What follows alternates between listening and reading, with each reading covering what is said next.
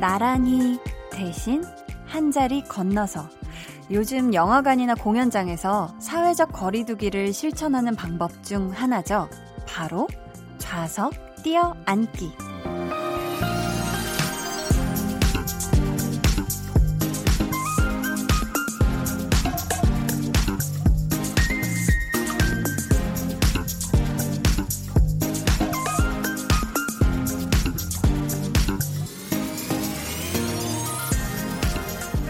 일행과 떨어져 앉는 게 어색할 수 있지만 오히려 작품에 몰두할 수 있어서 더 좋다는 분들도 계시다고 하더라고요.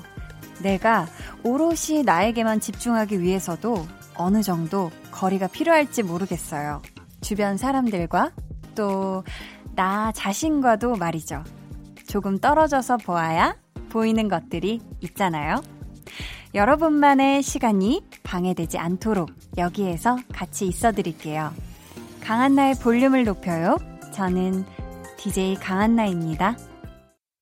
네. 오늘 강한나의 볼륨을 높여요. 첫 곡은 자, 샤이니의 너와 나의 거리였습니다. 음, 이게 내, 내가 나 자신과 항상 살고 있고, 응애응애 세상의 빛을 본 다음부터는 계속 내가 나 자신과 살고는 있지만, 음, 근데 분명히 놓치는 게 있을 거예요. 이게 너무 내가 나한테 익숙해서 그냥 지나치게 되는 모습들이나 아니면 나한테 이런 모습이 있었다고? 하고 내가 아직 미처 몰랐던 나의 모습. 뭐 이런 것들을 가만히 들여다보기도 하고 좀 거리를 두고 충분히 좀 생각해보고 바라볼 수 있는 그런 시간이 음, 가끔씩은 필요한 것 같아요. 그래야, 어, 나 요즘 진짜 괜찮나? 아닌가? 이런 걸 좀 알 수 있지 않을까요? 이게 꼭, 음, 뭔가 일뿐만이 아니라 여러 관계에서도 그렇고, 그냥 내가 나 자신을 한번 이렇게 들여다보는 거, 이런 시간 정말 필요한 것 같아요. 오롯이 여러분이 스스로를 마주하는 그런 소중한 시간에 볼륨을 배경 음악처럼 잔잔하게 틀어 놓으셔도 좋을 것 같습니다. 근데 우리 volume up? Tension up? Listen up인데 볼륨을 잔잔하면 안 될 것 같기도 하고 왕창 키워주세요 볼륨. 네. 자, 오늘 2부는 배우는 일요일 백은하 소장님과 함께 합니다. 이번 주에는, 아, 진짜 대체 불가라는 수식어가 절대 하나도 아깝지 않은 그런 배우죠. 김혜수 씨 이야기 나눠볼 테니까 여러분 기대 많이 해주시고요. 그럼 저는 볼륨에 큰 도움이 되어주는 광고 듣고 다시 올게요.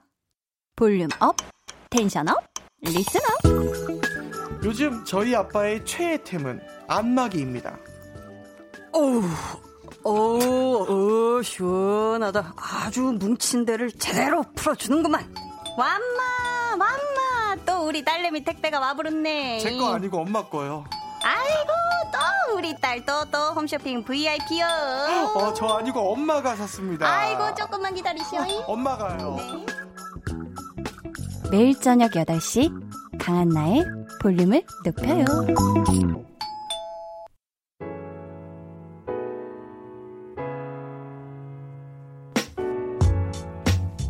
모두에게 똑같이 흐르는 시간이지만 느낌은 다 다르잖아요. 여러분의 그 기분을 듣는 시간, 볼륨 타임라인.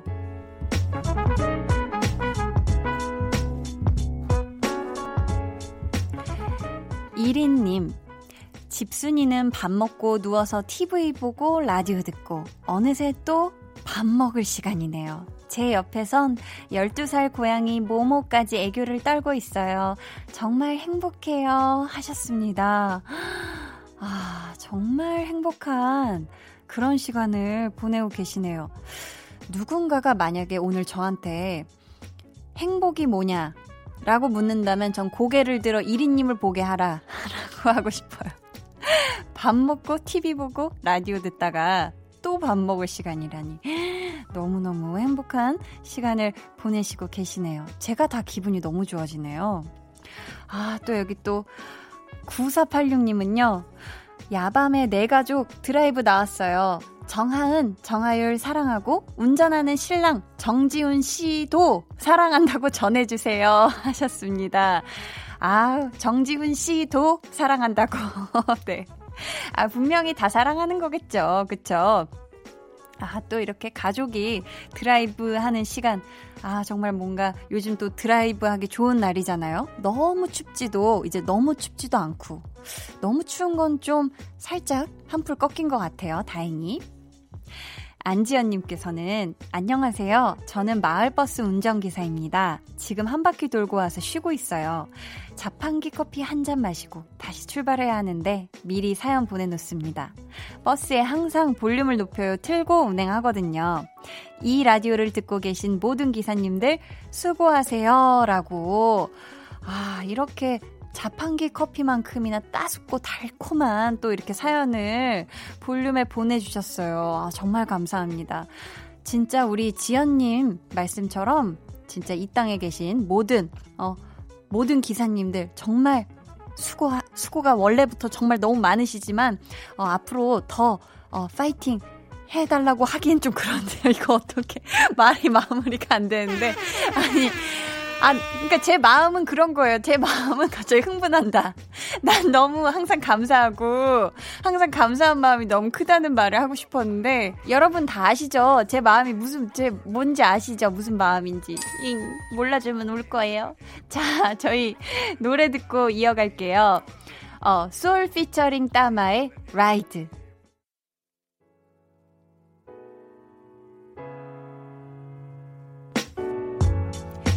솔 피처링 따마의 Ride 듣고 오셨습니다. 어, K8769님께서 공부하고 있는데 옆집에서 외국 힙합 노래를 열심히 부르시네요. 저도 모르게 고개를 끄덕이고 발을 까딱까딱 움직이고 있어요.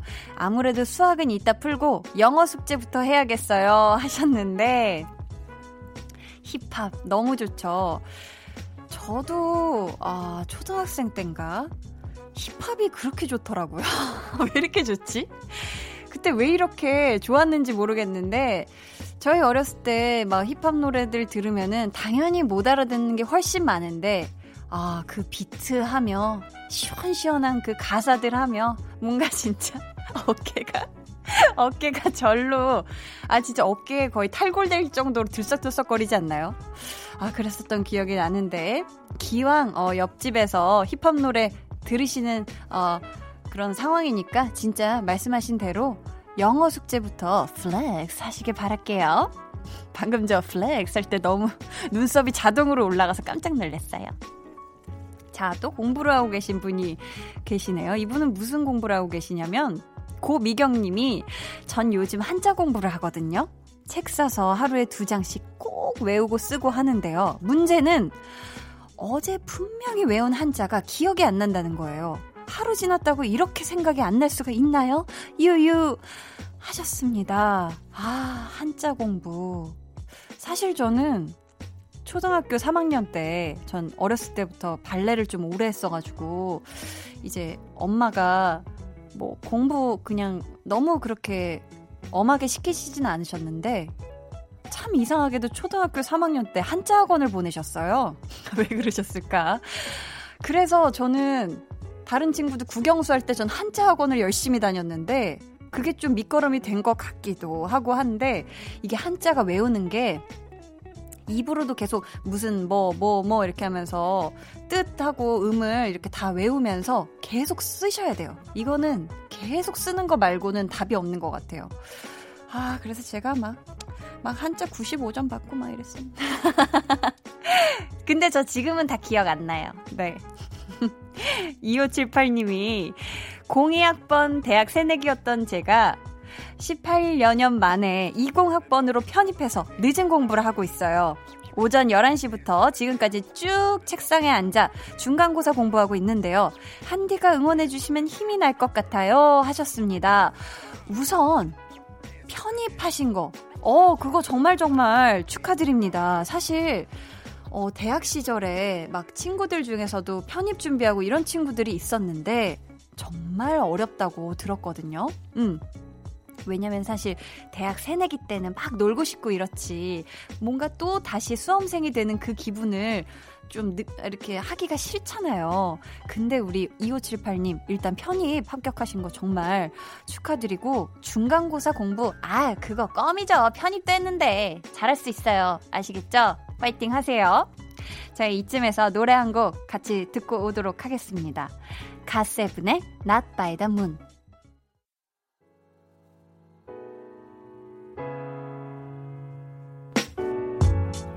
갓세븐의 Not by the Moon 듣고 오셨습니다.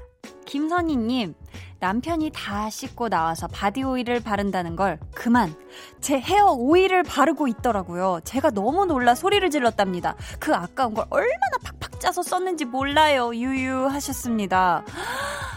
헤어 오일은 양도 조금인데 해봤자 30ml, 50ml 이랬을 텐데 그거를 바디에 아 세상에나 이건 정말 이거는 순간적으로 소리가 어, 이게 어떻게 된 거야 하고 소리가 나올 수 있겠네요. 네 아무튼 두 분 그래도 화해하셨죠? 오늘 손잡고 주무세요. 아셨죠? 결혼 아직 안 해서 몰라요. 한디는 죄송합니다. 뚜비뚜바님이 저 요즘 정신을 어디 놔두고 사나 봐요. 한 달 넘게 빨래할 때 세탁기 섬유 유연제 칸에 일반 세제를 계속 넣은 거 있죠. 세제 용기가 다 비워질 때까지 몰랐어요. 다행히 우리 가족 아무도 피부 트러블은 없는데 너무 바보 같아요. 유유하셨습니다. 아, 괜찮아요. 사람이 그럴 수도 있죠. 우리는 기계가 아니에요. 만약에 이거 사람이 안 해도 되고 진짜 미리미리 크게 어디다가 넣어두면 알아서 이렇게 호수 연결돼서 이렇게 됐으면 좋겠어요. 이제 그 정도 기술 나올 때 되지 않았나요? 아직 아닌가? 멀었나? 아무튼 우리 대한민국의 모든 가전제품 회사들 우리 우리 모두 화이팅입니다. 손보미님 제가 쇼핑몰에서 보고 이건 진짜 내 옷이다. 나 아니면 소화할 수 없다. 하고 생각했던 옷이 있어요. 품절되는 바람에 너무너무 아쉬워했는데요. 드디어 재입고 알림이 왔더라고요. 근데 왜죠? 제 통장에 그 옷 살 돈이 없다는 거 실화인가요? 언제 이렇게 통장이 얇아진 건지 아시는 분 계신가요? 하셨습니다. 이 슬픈 메아리에 답이 될 만한 노래가 있는 것 같아요. 저희 같이 듣고 오실게요. 스텔라장이 부릅니다. 월급은 통장을 스칠 뿐.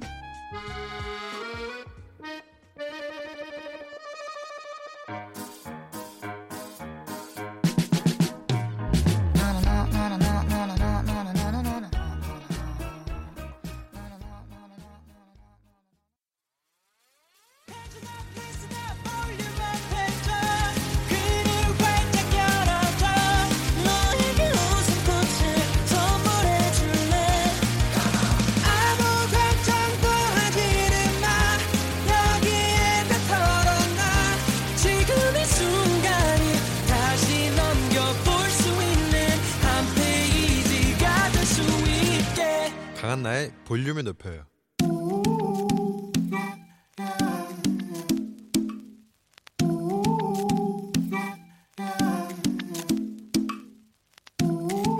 볼륨 가족이라면 누구나 무엇이든지 마음껏 자랑하세요. 네, flex. 오늘은 봄바람 솔솔님의 flex입니다. 슈퍼 갔다가 한 손에 핸드폰 들고 다른 한 손으로 물건 계산하고 있었는데요. 옆에 계신 분이 팔을 툭 치셔서 어, 어, 어? 아! 받았습니다. 제 핸드폰 종아리쯤에서 잡아챘어요. 덕분에 상태가 말짱하네요. 히히. 저의 반사신경 flex죠? 와, 진짜 최고다, 최고. 아니, 이거 뭐, 못해도 10만원쯤은 넉넉히 나오는 그런 수리비를 아끼신 거 아닌가요? 운동신경이 아주 nice 하시네요. 저 좀 빌려주세요, 제발. 그 능력 너무너무 부럽습니다. 봄바람 솔솔님, 이름과 다르게 운동신경은 아주 박력이 넘친다, 넘쳐. Flex. 네, 오늘은 봄바람 솔솔님의 넷플렉스였고요. 이어서 들려드린 노래는 이매진 드래곤스의 Thunder였습니다. 사연 감사하고요. 저희가 선물 보내드릴게요. 여러분도 이렇게 대단합니다. 대단해요. 하고 셀프 자랑할 거리가 있다면 저희한테 사연 보내주세요. 강한나의 볼륨을 높여요. 홈페이지 게시판에 남겨주셔도 좋고요. 문자나 콩으로 참여해주셔도 좋습니다. 그럼 저는 광고 듣고 배우는 일요일 배우연구소의 백은하 소장님과 돌아올게요. 2020년 오스카 라디오상은 volume up. 강한나의 볼륨을 높여요. 축하드립니다.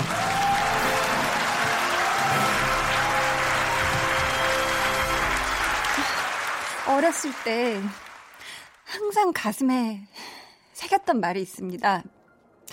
가장 텐션 업인 것이 가장 창의적인 것이다. 바로 저 배우 강한나가 만들어낸 말인데요. 제 라디오를 아직 많은 사람들이 모를 때부터 채널 고정하고 들어주신 많은 청취자 여러분 정말 감사드리고요. 매일 저녁 8시 1인치의 주파수 장벽만 넘으면 저 한나의 목소리를 들으실 수 있습니다. 브라보, 박수, 기립박수 효과 나오고요. 전 내일 아침까지 방송할 준비가 돼 있습니다. 매일 저녁 8시 강한나의 볼륨을 높여요.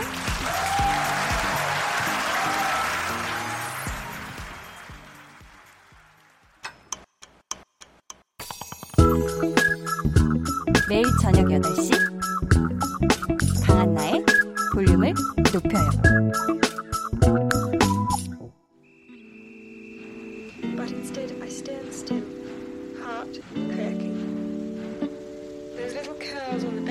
Head bouncing as he steps out of my life. 영화 속에서 여러분의 마음을 흔드는 바로 그 사람 궁금하다면 여기 모여주세요. 배우를 배우는 일요일.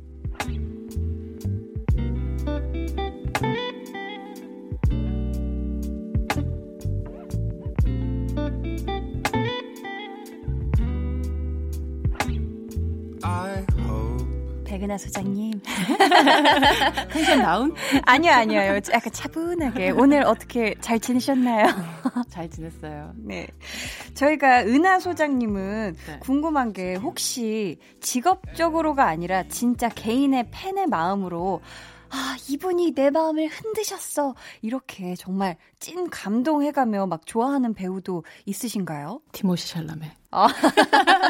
아니면 고개를 끄덕끄덕끄덕 하면서 이 얘기가 나왔는데, 네. 어. 사실은 뭐 어. 메릴 스트립이라는 배우는 뭐 언제나 나올 때마다 네. 아 이분 대단하다. 음. 뭐 최근 뭐 더 포스트 뭐 이런 작품 아. 볼 때도 와 음. 대단하다 이런 마음이고요. 네. 그 배우로 배우로는 더욱더 그렇고 그냥 한 뭐 남자 여성으로서 그 티모 샬라메 네, 아니 네. 그냥 남자 어. 여자를 떠나가지고 네, 네, 네. 이 존재 자체가 아. 와 이렇게 빛이 나는 어. 인간이 있을 수 있구나. 어떤 부분이 유독 좋으세요? 어 그냥 모든 것이 그의 모든 것이.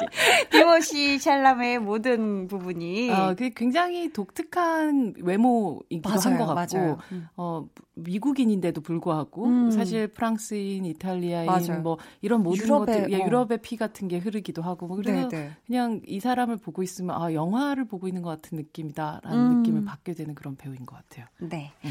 제가 어디서 또 주워 들은 게 있는데요. 네. 오늘 공부할 배우가 소장님께는 정말 아이돌과 같은 막 후광이 나는 그런 분이라고. 아, 진짠가요? 누구죠? 진짜입니다. 제가 지난주에 사실 김혜 배우 얘기할 때도 네, 네. 뭐 사랑을 표하기도 했지만, 음. 사실 거의 사랑을 이렇게 품은 첫 마음을 품은 배우는 이 배우였었던 것 같아요. 어, 바로 김혜수 배우입니다. 어, 배우 김혜수 씨. 예, 최근에 하이에나라는 드라마를 네. 끝마쳐 끝마치고 네, 또 네. 또큰 사랑을 받았었던 그런 작품을 끝마치기도 하셨죠. 아, 또 은하 소장님께서 김혜수 씨를 인터뷰하면서 팬 레터를 직접 전달하신 적도 있다고요? 아, 제가 그 이후로 호가 성덕 베그나로 돼.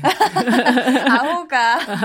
아니, 정말 이렇게 이 팬레터를 그냥 이렇게 손으로 이렇게 쓴 팬레터를 제가 인생에서 거예요? 팬레터를 써본 적이 어릴 때 한 번도 없다가 어. 김혜수라는 배우를 보고 네, 네.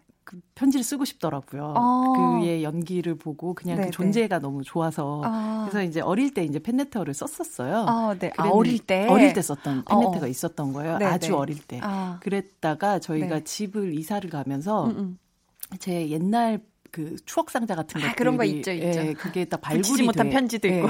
거기에 그 붙이지 못한 편지 중에서 음, 음. 김혜수 배우가 그, 그 해에 연기상 같은 걸 받는 걸 보고 네, 네. 제가 막 꽃, 꽃다발 같은 것도 막 이렇게 만들어서 붙이고 아. 막 이랬었던 편지가 있었는데 그게 왜 그랬는지 모르겠지만 네. 붙이지 않은 상태로 집에 있었던 거예요. 오. 근데 그걸 발견했었을 때가 이미 음. 저는 뭐 김혜수 배우를 몇 번이나 인터뷰를 하고 음, 이미 안면이 있는 네, 상태에서 있고 배우로 어, 네. 뭐 저기 기자로서도 일을 꽤 오랫동안 한 상황이었었는데 네. 그때 당시 한 IPTV 프로그램에서 인터뷰를 하는 코너를 하는데 음. 그때 이제 부산에 있는 집에 갔다가 그 네. 발굴된 붙이지 못한 팬레터를 편지를. 받아 네. 와서 아, 아. 이걸 저분을 드려야겠다라는 생각이 어, 든 거예요. 네, 그래서 네. 모든 인터뷰가 공식적인 인터뷰가 끝나고 음, 음. 사실은 뭐 드릴 게 있다라고 하고 딱 그걸 드렸는데 음. 그때 이제 그 뒤에 뭐 내용도 내용이지만 음. 내용은 되게 유치해요. 뭐 음, 언니 언니 뭐 저 은하예요. 뭐 이런 거 아, 같은 건데요. 네네. 뒤에 보면 그, 그 당시에 김혜수 배우가 사셨던, 음. 그땐 당시에 이제 소속사로 보내는 게 아니라 집으로 보내는 거예요. 아, 그랬구나. 그래서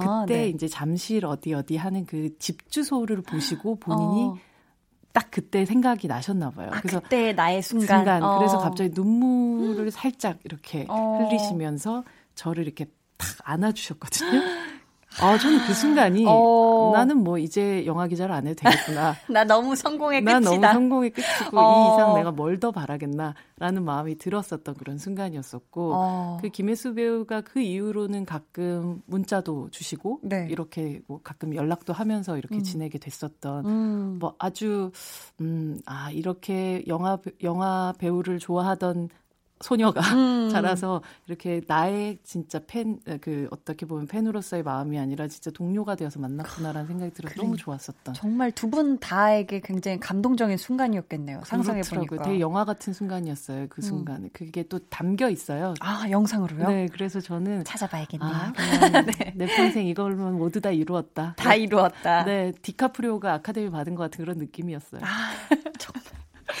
저희 또 오늘 소장님이 그 성공한 팬의 입장에서 어떤 말씀들을 해주실지 저 정말 개인적으로도 기대가 많이 되는데요. 네. 프로필부터 짚고 시작할게요. 음악 주세요.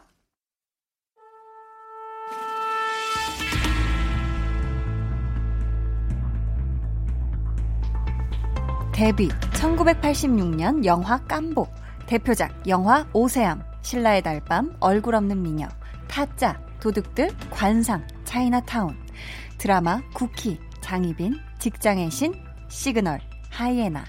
대표 수상 경력 1987년 백상예술대상 영화부문 여자 신인 연기상. 1993년 청룡영화상 대종영화제 여우주연상. 2006 대한민국 영화대상 여우주연상. 2007 아시안 필름 어워드 홍콩 국제영화제 여우주연상. 2017 청룡영화제 대종상 영화제 영화평론가 협회상 여우주연상 등등 2020년 현재 도대체 여우주연상을 몇 개나 탄 거야 언제나 최고의 연기만을 보여주는 배우 아, 방금 또 삐지로 흘렀던 음악은요, 영화 도둑들의 오프닝 테마였다고 합니다. 굉장히 낯이 익었어요, 어쩐지. 펩시. 음, 펩시로 등장하셨죠. 펩시셨죠. 네. 와, 근데 정말, 어, 필모를 보니까 수도 없이 많은 시상식에서 여우 주연상을 거의 수집을 하신 게 아닌가. 네, 맞아요. 상도 많이 받으셨고, 네. 제가 그 1986년 영화 깜보 이 음. 당시가 정말 어렸던 나이인데 네, 네. 실제로 16살에 데뷔를 해서 15, 16살에 그때 당시에 그 함께 출연했었던 배우가 박중훈 씨였거든요. 아, 네. 근데 네. 박중훈 씨가 사실 어 쩌면 가장 어린 파트너였었고 음. 뭐 노주연 배우 뭐 이런 배우랑 부부로 등장한 적도 있었고 네, 네. 정말 너무너무 다양한 작품들을 뭐 음. 드라마부터 시작해가지고 영화 쭉 뭐 여러분들이 좋아하시는 많은 그 캐릭터들 타짜의. 정마담부터 시작해서 뭐 어. 너무나 지금 그 하이에나까지 이어지는 네. 다양한 어떤 인생과 다양한 영화, 다양한 드라마를 어, 이어오신 그런 배우라고 할 수가 있죠. 네. 저희가 그럼 노래 한 곡 듣고 올게요. 오늘도 저희 마칠 때 깜짝 퀴즈 있으니까요. 처음부터 끝까지 쭉 정주행 부탁드려요. 김혜수 씨의 가장 최근 작품이죠. 드라마 하이에나의 OST입니다. 백현의 너에게 가는 이 길 위에서. 네, 얼마 전에 끝난 드라마죠. 하이에나의 OST 백현 너에게 가는 이 길 위에서 듣고 오셨습니다. 네. 자, 그럼 이제 본격적으로 시작을 해볼까요? 백은하의 사적인 정의. 자, 찐팬, 아니, 찐 전문가. 어, 백은하 소장님이 보시기에 배우 김혜수는 어떤 분인가요? 배우 김혜수는 배역을 만드는 배우다. 배역을 만드는, 만드는 배우다. 사실 어, 이건 네네. 어, 어떤 대사에서 나온 말이긴 한데요. 아. 어, 김혜수 씨가 출연하셨던 굿바이 싱글이라는 작품에서 배역을 기다리는 배우가 있고 음. 배역을 선택하는 배우가 있고 음. 배역을 만드는 배우가 있어 어. 라는 대사가 나오는데 김혜수라는 배우는 바로 그 배역을 만드는 배우 같아요. 아. 김혜수란 배우가 살아왔었던 인생 혹은 음. 김혜수라는 배우가 주는 이미지들에서 네. 영감을 받아서 아. 만들어진 그런 작품들 캐릭터들이 있고 네. 그 캐릭터들을 김혜수란 배우가 굉장히 음. 또 자기화 시켜서 만들어내는 음. 하이에나의 정금자 같은 캐릭터도 네네.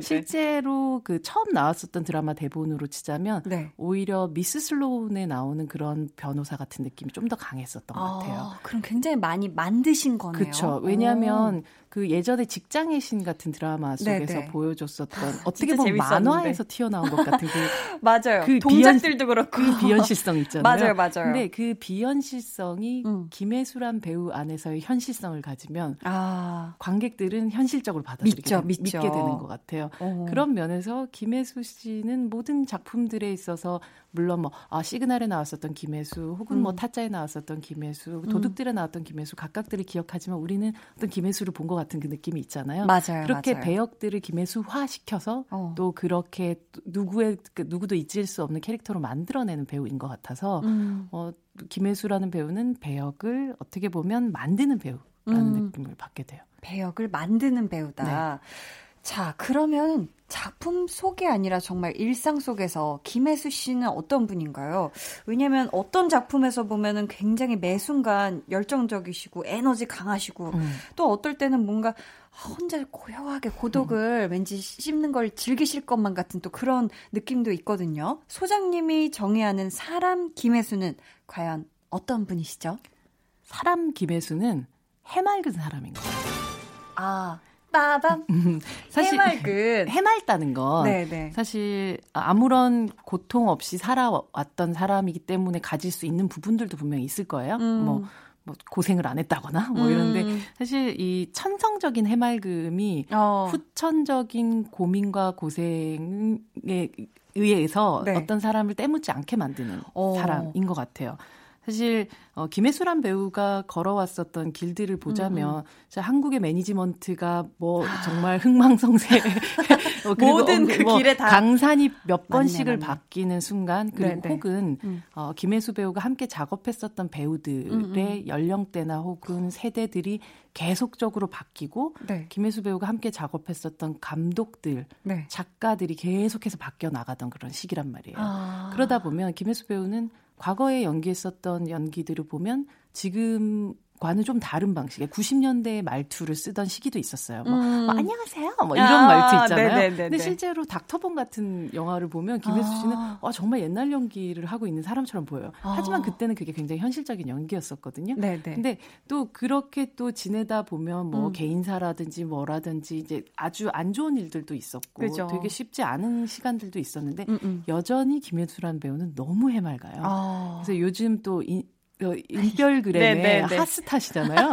그 거의 맞아, 맞아. 인별그램을 싸이월드 같이 쓰시는 그러니까 분인데 월드처럼 편집도 그 안에다가 사진 편집 되게 재밌게 하셔가지고 이렇게 막 올려놓으신 걸 저도 봤었는데 네. 저도 김혜수 선배님의 어떤 그 연기가 아니라 이제 사람 김혜수 선배님이 어떤 분이실까 이렇게 궁금해하면서 이렇게 바라보다 보면 눈빛에서 네. 그 얘기하신 그 해맑음이라고 해야 되나 분명히 어, 저 선배님은 이 세상을 아름답게 보고 계시는 게 분명해라는 그 눈동자에 어떤 그 반짝임이 있었던 것 같아요. 그래서 맞아요. 아 네. 진짜 해맑고 아름 내면이 정말 아름다운 분이신가 보다. 그게 되게 그 눈빛을 통해서 감출 수 없이 이렇게 뿜어져 나오는 그런 느낌을 받았었거든요. 맞아요. 그래서 어 뭔가 고난이라든지 음. 뭐 인생사라는 것이 네. 한 사람을 어둡게도 만들지만 음. 사실 그런 것들이 와도 절대로 어, 어두워지지 않는 사람이 어. 있잖아요. 네네네 그, 맞아요. 그런 사람이 김혜수 뭐가 씨. 무슨 풍파가 불어와 닥쳐도 이렇게. 네. 결국은 아 주 건강한 사람이라는 아. 생각이 들어요. 몸도 네네. 건강하고 음, 음. 그리고 진짜 음. 식사도 너무 잘하시고 아 잘 주무시기도 할 것 같아요. 할 것 같고. 어, 어. 근데 음악도 굉장히 좋아하시고 조용히 있는 순간들을 굉장히 좋아하셔갖고 어, 어, 어, 네. 아직도 기억나는 게 거의 2000년대 초반이었던 것 같은데 네. 뭐 MP3 쓰던 시기 있잖아요. 음. 막 정말 MP3 파일을 음. 이만큼을 다 해가지고 막 네. 주변에 막 이렇게 들려주기도 하고 음. 이렇게 나누는 것도 좋아하고 음. 실제로 뭐 아까 여우 주연상 콜렉터이시기도 하지만 네. 실제 이런 그 뭐 이렇게 상. 시상식 때 가면 같이 우시잖아요. 함께 여배우 콜렉터이시기도 아, 한것 같아요. 어, 어, 여자 맞아요, 동료 맞아요. 콜렉터이시기도 음, 한것 음, 같아요. 음. 뭐 한지민 배우라든지 음, 누구라든지 그러니까. 함께 눈물 흘려주시고 함께 그러니까요. 기뻐해 주시는 그런 느낌 맞아요. 같은 게 음. 사람 자체가 그 편견이 없고 음. 해맑지 않으면 잘 하기 힘든 부분들이잖아요. 맞아요. 그런 면에서 김혜수라는 배우는 단순히 엄마 같은 품을 갖고 있다, 뭐 언니 같은 품을 갖고 있다가 아니라 음. 그냥 좋은 사람으로서 옆에 음, 음. 있고 싶은 사람 아. 같은 느낌을 받게 되는 것 같아요. 맞아요. 음. 자, 저희 이쯤에서 어, 노래 듣고 올게요. 김혜수 씨가 영화 모던보이에 출연했을 때 직접 부른 노래라고 하네요. Why don't you do right? 고민이 있는데요. 이 자리만 앉으면 노래가 하고 싶고요. 춤을 추고 싶어요. 어떡하죠? 내일을 기다려. 한나를 춤추게 하는 마법의 자리. 매일 저녁 8시 가은다의 볼륨을 높여요.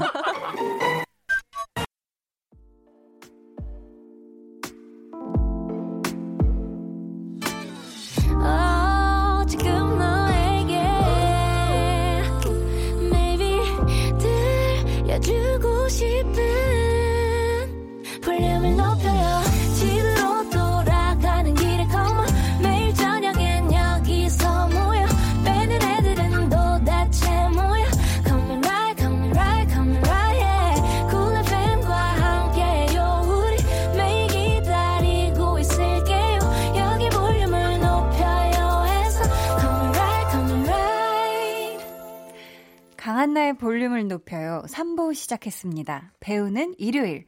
언제나 치밀한 두뇌와 뜨거운 가슴으로 배우 연구소를 운영하시는 우리 백은하 소장님과 함께하고 있고요. 오늘의 배우는 김혜수 씨입니다.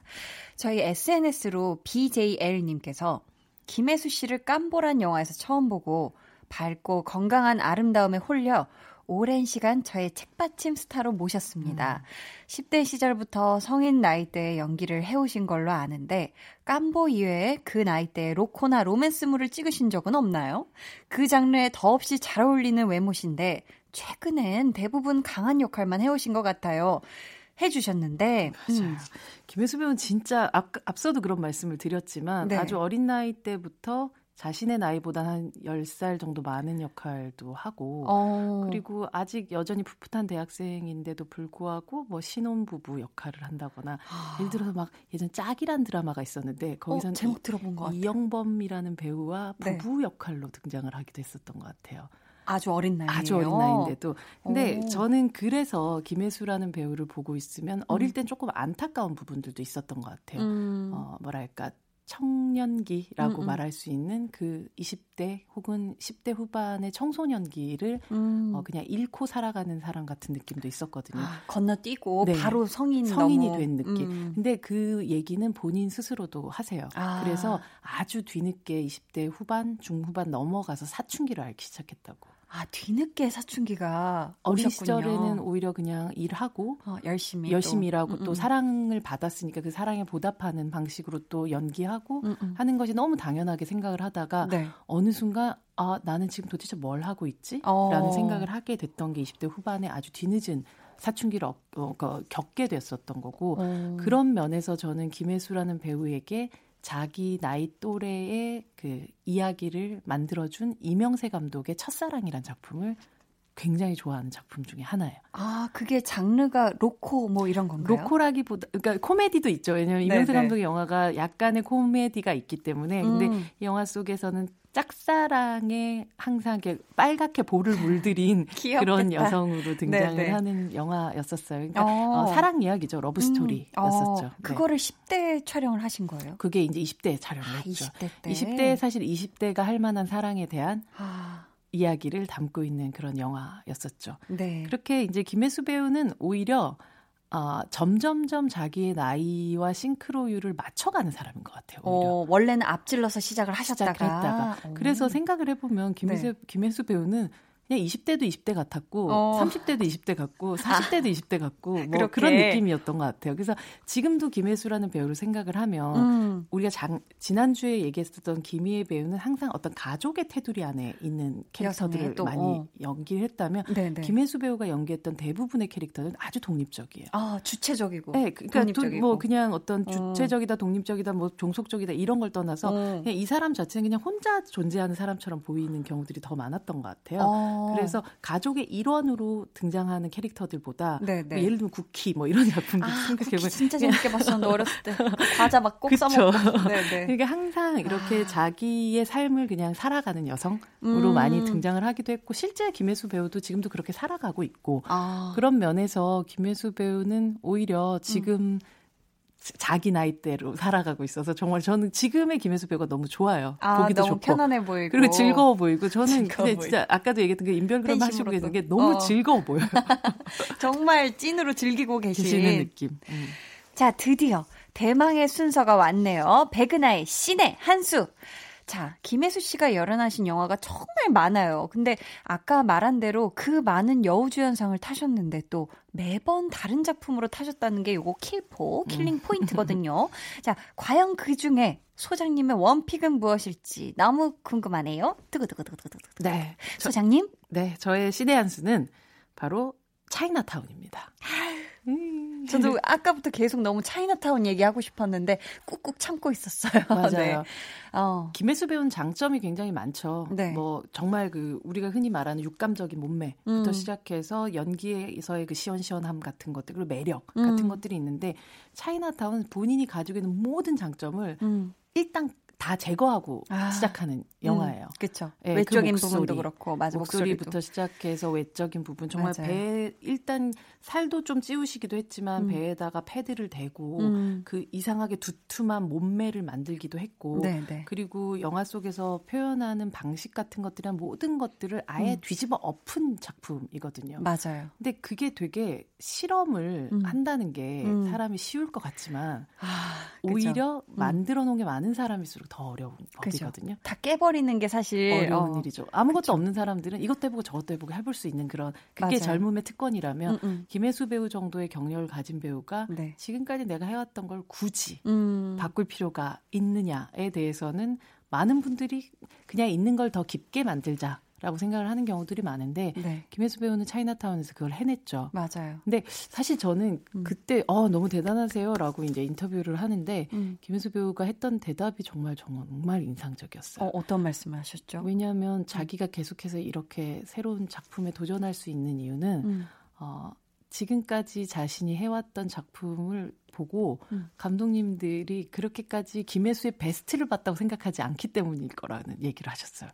그러니까 나와 함께 한다면 김혜수의 인생작이 나오지 않을까라는 생각을 하면서 다음에 자기한테 이런 제안을 해주시는 것 같다는 얘기를. 어. 그건 굉장히 자기 함, 자기 객관화가 굉장히 잘 돼 있는 사람인 것 같아요. 아, 물론- 그렇게 생각하기가 사실 쉽지가 않- 않잖아요. 어. 물론 이미 지금 일어났던 것처럼 대단하다고 그쵸. 생각하는데 음, 음. 본인 안에서는 아, 음. 난좀 더 잘할 수 있을 텐데 음. 아직까지는 거기에 미치지 못하고 있다라고 생각을 하고 계시더라고요. 아, 근데 음. 그 자세가 되게 건강한 게 그쵸. 네, 사실 그래서- 그러기가 쉽지가 않으실 텐데. 그래서 스트레스를 받아 막 나 이제 틀렸어 이렇게 생각하시는 게 아니라 네, 네. 실제로 아, 난 아직도 할 일이 진짜 많구나라고 생각을 어, 하시더라고요. 어, 근데 또 그게 어떻게 보면 되게 긍정적인 다음 작품을 선택하거나 어떤 활동을 하실 때 긍정적인 영향을 스스로 되게 받으면서 하실 수 있는 원동력이 될 수도 있을 것 같아요. 네, 아까 음. 그 좋지 아니한가란 작품에 대한 이야기를 할때 네. 음, 우리가 뭐 정마담 같은 캐릭터에서 봤었던 아 김혜수 배우는 역시 뭐 청룡 영화제 그 레드 카펫에서 보여줬던 그런 뭐 섹시함이지라고 음. 생각했던 사람들한테 어, 좋지 아니한가에서의 그 무, 룩은 굉장히 음. 좀 충격적이었단 말이죠. 네, 근데 네. 본인 스스로는 어떻게 말씀을 하시냐면 네. 내가 어떤 캐릭터를 하고 싶다고 생각하는 마음과 음, 음. 내가 그 캐릭터를 소화할 수 있는 준비가 됐다는 거는 되게 다른 부분이라는. 음, 음. 그래서 자기가 좋지 아니한가를 찍고 나서 네. 나는 아직 이 캐릭터를 연기할 준비가 안 됐구나라는 생각을 했었대요. 아, 어. 예, 네. 음. 그 마음을 사실은 배우들은 더욱더 이해할 텐데. 전 너무 공감하죠. 예. 네, 네. 내가 아 이제 좀 바꿔보고도 싶고 음, 음, 이걸 음. 잘하고도 싶지만 음, 아직 내가 영화라는 건 음, 음. 결국 내 돈 내서 내가 만드는 게 아닌 이상은 맞아요, 맞아요. 내가 그 캐릭터를 할 만큼 준비가 되어 있는가 아닌가에 음. 대한 그 끊임없는 자기 반성 혹은 아니면 자기 평가들을 해- 하는 것 같아요. 음. 하지만 그걸 부정적인 방식으로 가지 않고 음. 아 그렇다면 여기서 오케이 네 그래 그렇게 해야 되겠어 음, 현실로 하고 받아들이고 인정을 하고. 그 다음 어. 작품에서 또 다른 방식의 또 도전들을 해나가는 그런 배우 라서 음. 저는 아 이 배우는 단순히 배우로서가 아니라 음. 우리가 그냥 직업인으로서 되게 배울 점들이 많은 것 같다는 생각을 했었어요. 그래서 그렇지 우리가 어느 정도 경력이 쌓이면 엄청 되게 완벽해 보이고 음. 막저 사람은 뭔가 다 갖춘 것 갖춘 것 같고, 같고 어. 하지만 그냥 그런 생각들을 계속 해 나가야 음. 은퇴하지 않을 수 있구나. 아, 안 그러면은 스스로 그냥 이렇게 뭔가 머물게 되거나 이렇게 그쵸. 놔버리게 되거나 그쵸. 머물게 되, 어, 그렇게 되기 때문에. 그게 음. 86년부터 지금까지 데뷔 이후부터 지금까지 계속적으로 이어올 수 있는 네. 음. 김혜수 배우의 직업의 비밀, 아, 이 직장의 신으로 계속 살아갈 수- 뜨거움을 가지고 어, 있는. 살아갈 수 있는 어떤 네. 비결이 아. 아닐까 싶었어요. 그럼 저희가 이쯤에서 노래 듣고 오도록 하겠습니다. 드라마 시그널 OST죠. 장범준의 회상 듣고 올게요. 네, 장범준의 회상 듣고 오셨습니다. 소장님, 그 네. 신의 한 수에서 솔직히 하나만 꼽기 되게 어려우셨죠? 맞아요. 김혜수 씨의 또 찐팬이라고 해주셔서 저희가 배우 김혜수를 사랑한다면 이 영화도 한번 봐라 하고 어, 강추해주고 싶으신 것 또는 숨겨진 명작 같은 게 있다면 한두 개만 더 알려주시면 안 될까요? 음.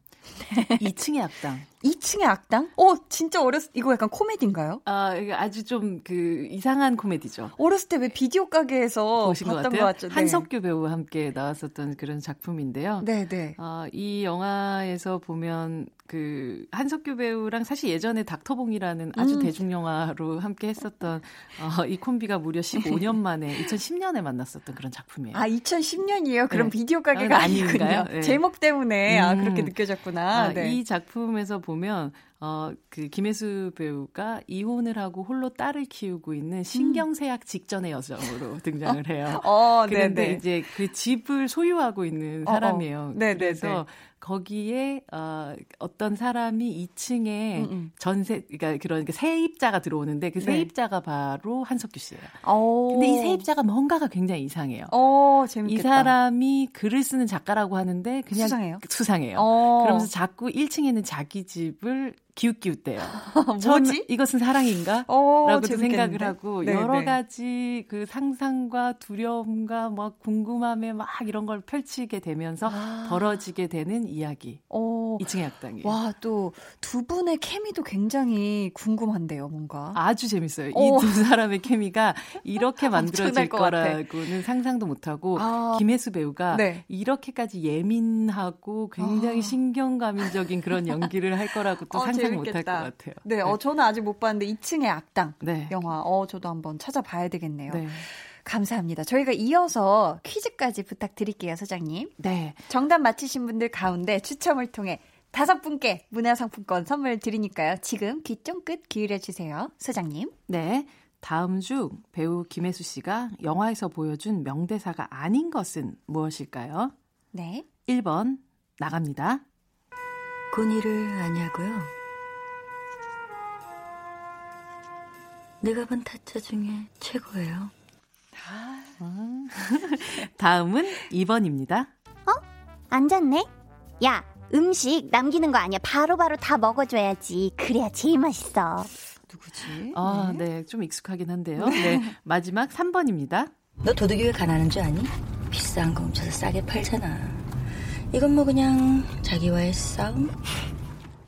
자, 문자 번호 샵8910 짧은 문자 50원, 긴 문자 100원이고요. 어플 콩 마이케이는 무료입니다. 정답 바로 바로 지금 지금 지금 당장 보내 주세요. 자, 저희는 노래 들으면서 소장님과 이만 인사 나눌게요. 김혜수 씨가 한국의 마돈나다, 내 청춘의 디바다 이렇게 극찬의 극찬을 거듭한 가수예요. 엄정화의 엔딩 크레딧. 소장님, 안녕히 가세요. 다음 주에 봬요.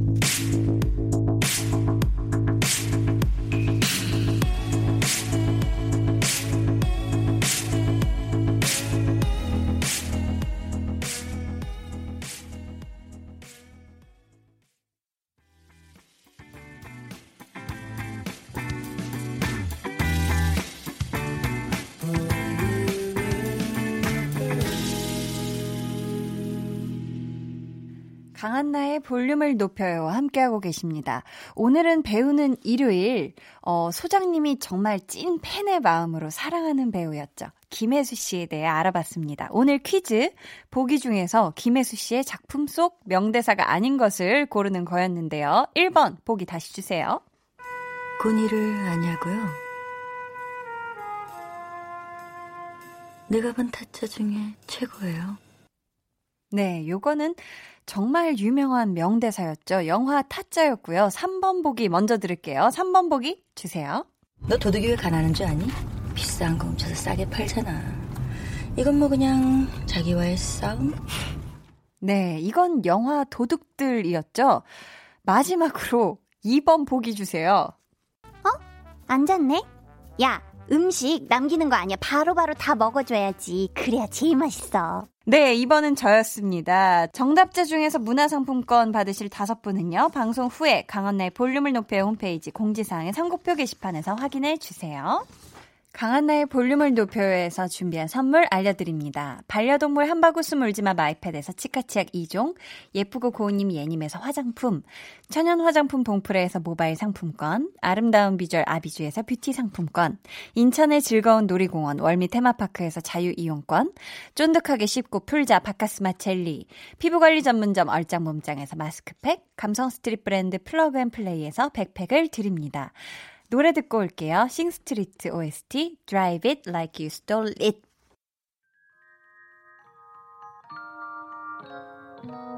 오늘 그대로는 어땠나요? Yeah. 별일 없었는지 궁금해요. 다 들어줄게요. Oh yeah.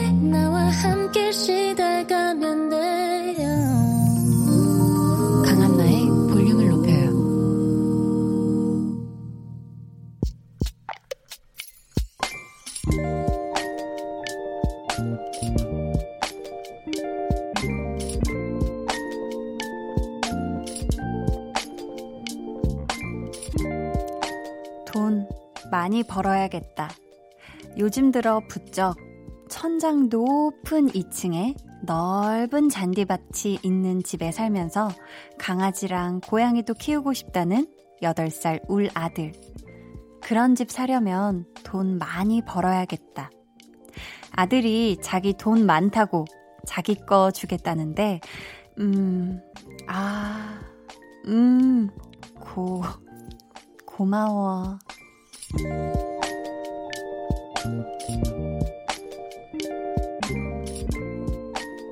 7947님의 비밀 계정, 혼자 있는 방. 아들, 엄마가 더 열심히 일할게. 비밀 계정, 혼자 있는 방에 이어서 들려드린 노래는요. 2PM의 우리 집이었습니다. 오늘은 7947님의 사연이었고요. 저희가 선물 보내드릴게요. 아, 우리 그 8살 아드님이 살고 싶다는 집을 직접 그림으로 이렇게 아드님이 그린 걸 또 같이 보내주셨는데, 이야, 집이 엄청 큰 것 같아요. 왜냐면은 지금 누군가 막 버튼을 누르고 있는 곳에 1, 2, 3, 4, 5, 막 이렇게 적혀 있는 걸 보니까 엘리베이터가 있는 게 아닐까. 엘리베이터 버튼을 지금 누르고 있는 것 같고, 심지어, 어, 마당인 걸로 추정되는 잔디밭에, 음, 말풍선에 이런 게 있어요. 사람 모양이 있고, 드디어 도착. 그러니까 집이 너무 큰 거지. 그래서 집에서부터 마당까지 나오는데 하, 하, 드디어 도착했다. 이렇게 숨을 골아야 될 정도의 크기인 거예요. 야, 이건 와, 몇 평방미터야 이거 가능한 거야. 아무튼 어 찬율, 온율 이렇게 적혀 있는데 아드님, 네, 두 분의 이름인 것 같은데 정말 엄청난 집에, 대궐 같은 집에 두 아드님이 살기를 지금 원하고 있는 것 같아요. 아, 또 잔디밭에 귀여운 고양이하고 아주 묘한 얼굴에 우리 또 댕댕이가 함께 있어요. 눈이 엄청 큰. 아, 정말 참 이런 또 어렸을 때는 막 꿈의 집 이런 게 있잖아요. 음, 저는 어렸을 때보다는 오히려 이제 다 크고 나서 성인이 되고 나서 오히려 이제 저는 주택에 살다가 아파트에 살게 된 그런 경우인데, 음, 다시 언젠가, 어, 돈 많이 벌면 열심히 모아서 주택에서 살면 참 좋겠다라는 생각을 좀 많이 해요. 주택 살 때는 아침에 뭔가 그 마당에 있는 나무에 이렇게 뭐 라일락 뭐 그런 향기 맡으면서도 일어나고 참새 지저귀는 소리에도 깨고 이랬는데 음, 아파트에선 좀 그런 정취가 없는 것 같아서 저도 정말 주택을 좋아해서 찬율 온율이가 혹시 이 집에 살게 된다면 저 한 번만 초대해 주시면 감사할 것 같습니다. 아, 정말 상상만으로도 행복한 그런 집이었어요. 자, 이 시간 참여 원하시는 분들은요, 강한나의 볼륨을 높여요 홈페이지 게시판 또는 문자나 콩으로 보내주시면 됩니다.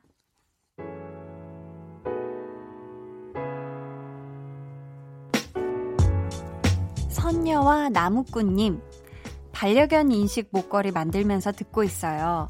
전에 사용하던 게 끊어져서 다시 예쁘게 구슬을 꿰어서 만들어주고 있어요. 학교 다닐 때 만들기 시간 추억이 떠올라요 하셨습니다. 아, 이 반려견 인식 목걸이가 음, 사람으로 치자면 미아 방지 목걸이 같은 그런 거죠. 이 안에 주인 연락처가 또 쓰여 있어서 훨씬 안전하기도 하고, 그리고 이렇게 구슬을 끼워서 만들어서 주시면, 이렇게 딱 목에 이렇게 차고 있으면 또 패션의 완성도 되지 않을까요? 그죠? 좋은 것 같은데요? 코코파암님께서 저희 햄스터가 집에만 있어서 밖에 내놓고 집 문을 잠깐 닫아놨더니요. 이렇게 스파이더맨처럼 올라가고 있어요. 저희 햄스터는 죽어도 집순이인가 봐요. 하시면서 사진을 보내주셨는데, 아이고, 정말 손바닥 반만한 크기의 귀여운 햄스터가, 어, 지금 진짜 그 케이지라고 하죠. 고기를 지금 이렇게 자꾸 올라가고 있어요. 무슨 사람 암벽 등반 하듯이 지금 눈빛이 굉장히 초롱초롱하게 저 위를 향해 가리라. 나는 집으로 돌아가리라. 라고 하고 있는데요. 이유가 있네. 햄스터가 집순이인 이유가 있어요. 왜냐면 이 사진에 철창을 이제 넘어서 햄스터가 집으로 가면 아주 만나는 해바라기 씨가 지금 잔뜩 있어요. 어, 저 안에 견과류 보니까 제가 이 햄스터라도 어떻게 해서든 벽을 기어 올라가서 저 안으로 다시 가고 싶을 것 같은데요. 음, 무사히 귀가했겠죠, 우리 햄스터는. 고다혜님께서 곧 어릴 때부터 키우던 강아지 기일이 다가와요. 아이고. 보내고 나서 미안한 마음이 큰 나머지 마음을 회복하는데 오랜 시간이 걸리는 것 같아요. 주변 사람들은 충분히 잘해줬다고 하는데 저는 키울 때 지식이 없어서 잘 못해줬던 것들밖에 생각이 안 나요. 미안한 마음을 갚으려고 유기견들을 위한 봉사활동을 자주 하는데도 그래요. 사랑하는 존재를 보냈을 때 우울한 감정을 극복하는 방법은 무엇이 있을까요? 하셨습니다. 음, 참, 저도 어렸을 때부터, 음, 당연히, 어, 강아지도 보내봤고, 그런데 참 마음이 너무 아프죠. 이게, 음, 가족과도 같은 존재이기 때문에 이렇게 같이 함께하던 나의 모든 생활과 이런 걸 함께하던 존재가 사라진다는 건 너무 큰 아픔이자 슬픔일 텐데 우리 다혜님 음, 아, 너무 마음 아프시겠다. 음, 저희가 음, 노래 한곡 들려드리려고 해요. 조금이라도 위로가 되셨으면 좋겠습니다. 콜드 피처링 크러쉬의 Your Dog Loves You.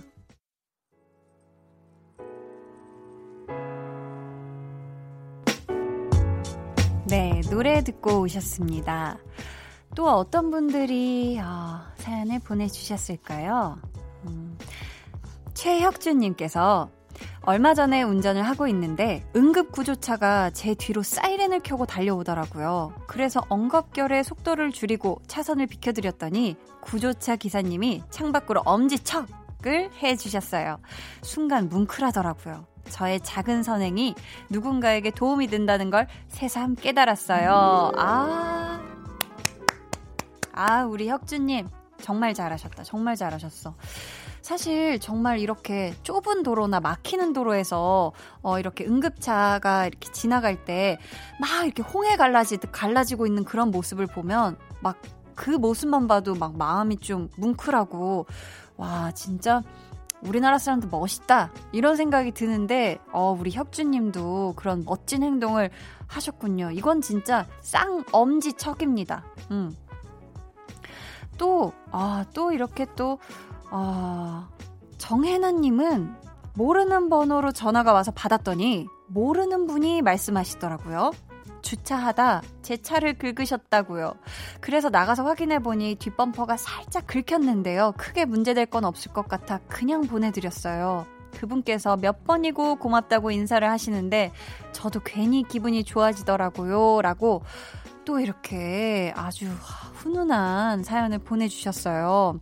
음, 뒷범퍼가 살짝, 진짜 살짝 긁힌 거죠? 그쵸? 아, 부디 그게 티가 많이 안 났으면 좋겠는데.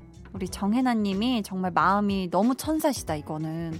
사실 이거는 차에, 어, 막 엄청나게 애정을 가진 분도 있고, 뭐, 어, 뭐, 차 그렇게까지라고 생각하는 분도 있지만 그래도 긁힌 건 진짜 속상한 건데 아 그래도 이렇게 훈훈하고 따스분 마음으로 보내주셨다니 정말 어, 제 마음도 너무너무 훈훈해졌습니다. 오수민 님이 운전을 시작한 지 딱 1년이 됐어요. 저는 운전을 남편한테 배웠는데요. 겁이 너무 많은지라 한 달 내내 주말마다 겨우 겨우 배웠답니다. 그리고 아직 출퇴근만 하는 정도예요. 그래도 의미 있는 1년이니만큼 기념하고 싶어요. 하셨습니다. 야, 또 남편분한테 배우면 어떨까요? 이 운전을. 아, 막 가끔 그렇게 인터넷에 돌아다니는 영상 있잖아요.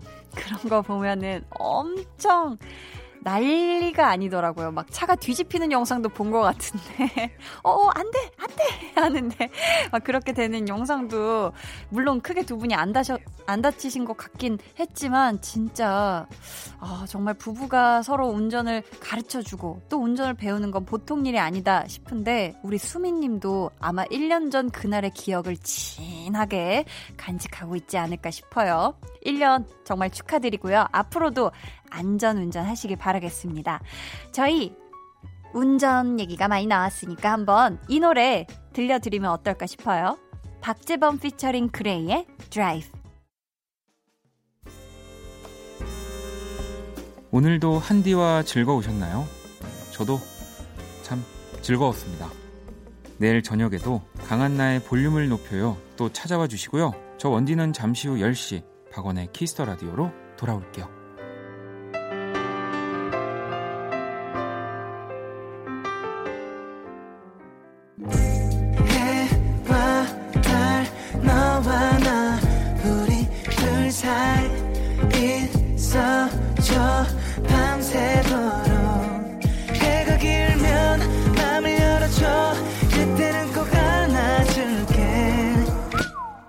강한나의 볼륨을 높여요.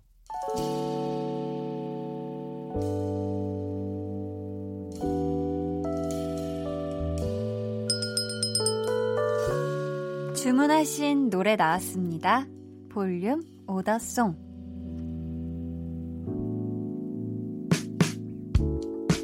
볼륨의 마지막 곡은 미리 예약해주신 분의 볼륨 오더송으로 전해드립니다. 권용팔님. 새 집으로 이사 와서 집들이 하는 날이에요. 부모님하고 동생 내외하고 모이기로 했어요. 사실 아직 이사 온 게 실감이 나질 않는데요. 지난 12년 동안 새벽부터 일어나 밥벌이 하며 같이 고생한 아내에게 고맙다는 말 전하고 싶어요. 희정 씨, 항상 감사하고 사랑해요. 하시면서 아내분이 좋아하는 노래라고 한희준의 스테리 나이트 주문해 주셨습니다. 우리 용팔님, 그리고 희정님, 이사하신 거 정말 정말 축하드리고요. 이 새 집에서는 말이죠. 늘 무조건 꼭이요. 좋은 일만 가득하시길 바라겠습니다. 저희가 선물 보내드릴게요. 감사합니다. 저희 내일은 아주 유쾌하게 한 주를 시작하는 그런 시간이죠. 볼륨 발레 토킹 유재원 씨와 함께 하고요. 오늘 볼륨 끝곡 한희준의 Starry Night 들으면서 인사드리도록 하겠습니다. 와, 벌써 4월의 마지막 일요일이 이렇게 지나가네요.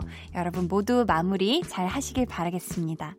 지금까지 볼륨을 높여요. 저는 강한나였습니다.